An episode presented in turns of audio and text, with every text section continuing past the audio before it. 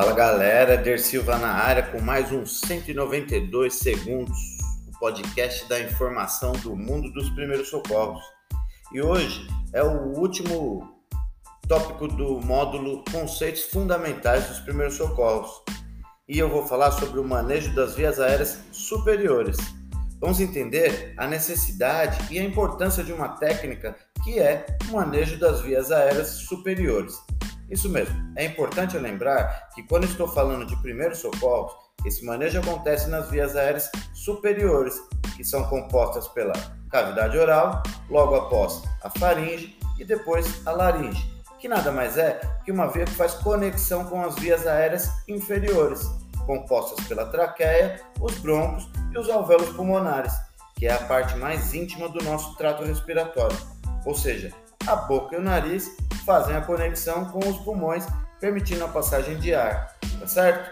Então vamos lá. Como eu disse é, no podcast anterior, onde eu abordo a posição lateral de segurança, se você ainda não ouviu, volta lá e ouça quantas vezes você quiser. Bom, no último podcast eu, di- eu disse que a língua é responsável por bloquear a passagem de ar. Veja bem, eu não estou dizendo sobre aquele velho dito popular, vai enrolar a língua, pega uma colher para não deixar enrolar a língua. Realmente eu não estou falando nisso, até mesmo porque a língua não enrola e nunca insiram nada na boca das pessoas na tentativa de não deixar a língua enrolar, tá bom? Na verdade, o que acontece mesmo é o relaxamento de um músculo, que é a nossa língua. E a depender do seu nível de consciência, ela pode sim obstruir a passagem de ar, causando uma asfixia. E é para isso que aplicamos essa técnica. Essa técnica serve basicamente para evitar com que a língua obstrua as vias aéreas superiores, que é uma condição que mata muitas pessoas no Brasil e no mundo. Sendo assim, vou falar sobre o que devemos saber sobre essa técnica tão valiosa. E para eu começar, quero dar um exemplo de uma obstrução parcial das vias aéreas superiores. Uma pessoa que está dormindo, e além de dormindo, essa pessoa está roncando, nesse momento, essa pessoa está com uma passagem de ar comprometida. Em geral, o ronco é causado por doenças subjacentes, que vai desde a variação anatômica do nariz e até mesmo do volume ou tamanho da nossa língua. Vamos lá, quando eu estou deitado de barriga para cima, a nossa língua relaxa contra a nossa garganta. Além disso, há um colapso da musculatura da faringe, que propicia o ronco, tá certo? Só que o nosso nível de consciência não permite que essa língua obstrua por completo, causando a apneia. O nosso instinto de sobrevivência faz com que eu mude de posição ou até mesmo acorde, restabelecendo a respiração. Veja bem, eu disse que meu nível de consciência faz com que eu mude de posição. E olha que interessante, o meu instinto já, já conhece a posição lateral de segurança, dica que foi falada no podcast anterior. Então, se ainda não ouviu, volta lá e ouça. Sem mais delongas, para aplicar essas três técnicas, que são basicamente três, é, três maneiras né, de aplicação dessa manobra, devemos seguir alguns critérios. Então, para isso, eu resolvi que ao invés de um podcast mais longo, farei três podcasts explicando cada uma das três técnicas de liberação das vias aéreas. Creio que assim o entendimento se dará por completo. Então, aperte o play na primeira técnica, que é a de hiperextensão da cabeça e elevação do queixo. Não sai daí, não.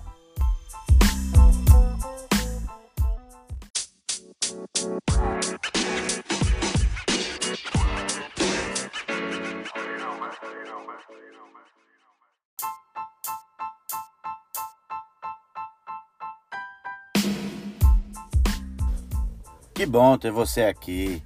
Nesse momento, vou falar para você sobre o manejo das vias aéreas superiores, que tem como objetivo liberar as vias aéreas e manter a permeabilidade das vias. A técnica vai auxiliar a verificação se as vias aéreas estão pérvias, ou seja, se estão limpas. Então, para isso, precisamos já, em um primeiro momento, identificar qual a situação que envolveu a emergência dessa vítima. Se é uma emergência clínica ou uma vítima de emergência traumática.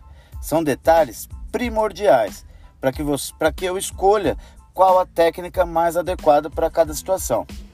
A primeira técnica que eu vou falar é a liberação das vias aéreas de uma emergência clínica. Então imagine que a vítima foi acometida por um desmaio e está inconsciente, mas ela ainda respira. A pessoa inconsciente é comum que aconteça um relaxamento da língua, causando uma obstrução das vias aéreas superiores. Por isso, é muito importante a aplicação dessa técnica de liberação. Vamos lá. A vítima inconsciente de um mal súbito e sem lesões traumáticas aparentes. Eu estou sozinho e optei por utilizar a manobra de hiperextensão da cabeça com elevação do queixo.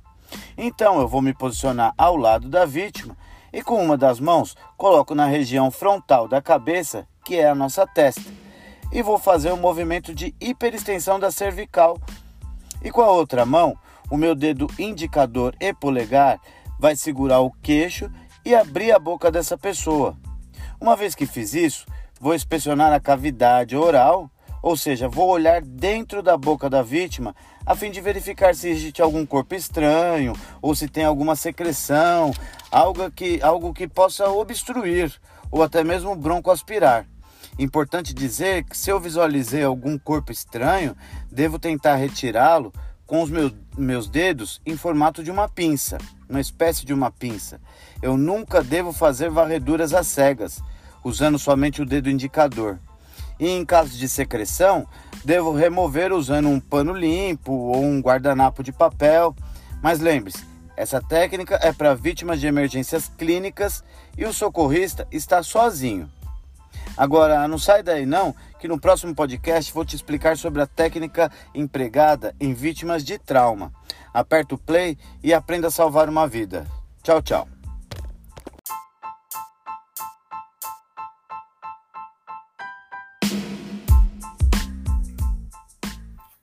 Que bom ter você por aqui. Então vamos lá. Eu vou começar aqui abrindo aspas. Abre aspas, para além da prevenção, fecha aspas.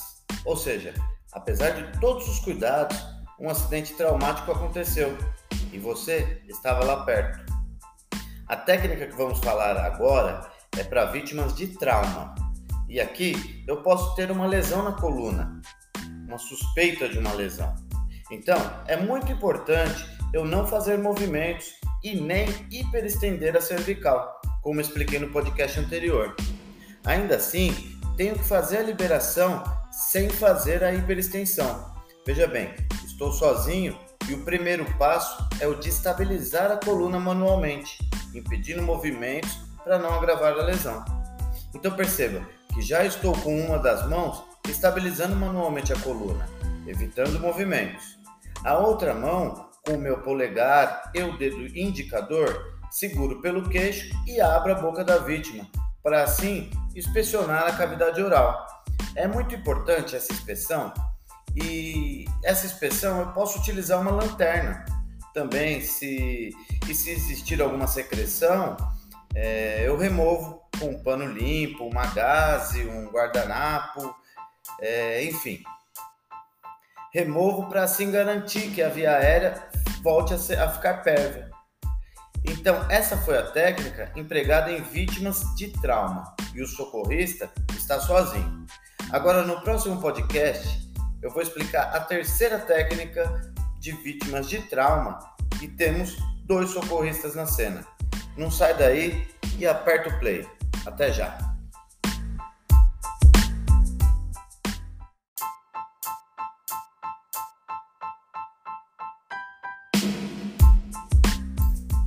Mais uma vez, parabenizo você por chegar até aqui. O emprego de técnicas simples faz a diferença entre a vida e a morte. São técnicas simples que todo cidadão deve sim saber. Sem mais delongas, vamos para a terceira técnica de liberação das vias aéreas superiores nos primeiros socorros. Essa abordagem vai acontecer com a vítima de trauma, só que agora teremos dois socorristas.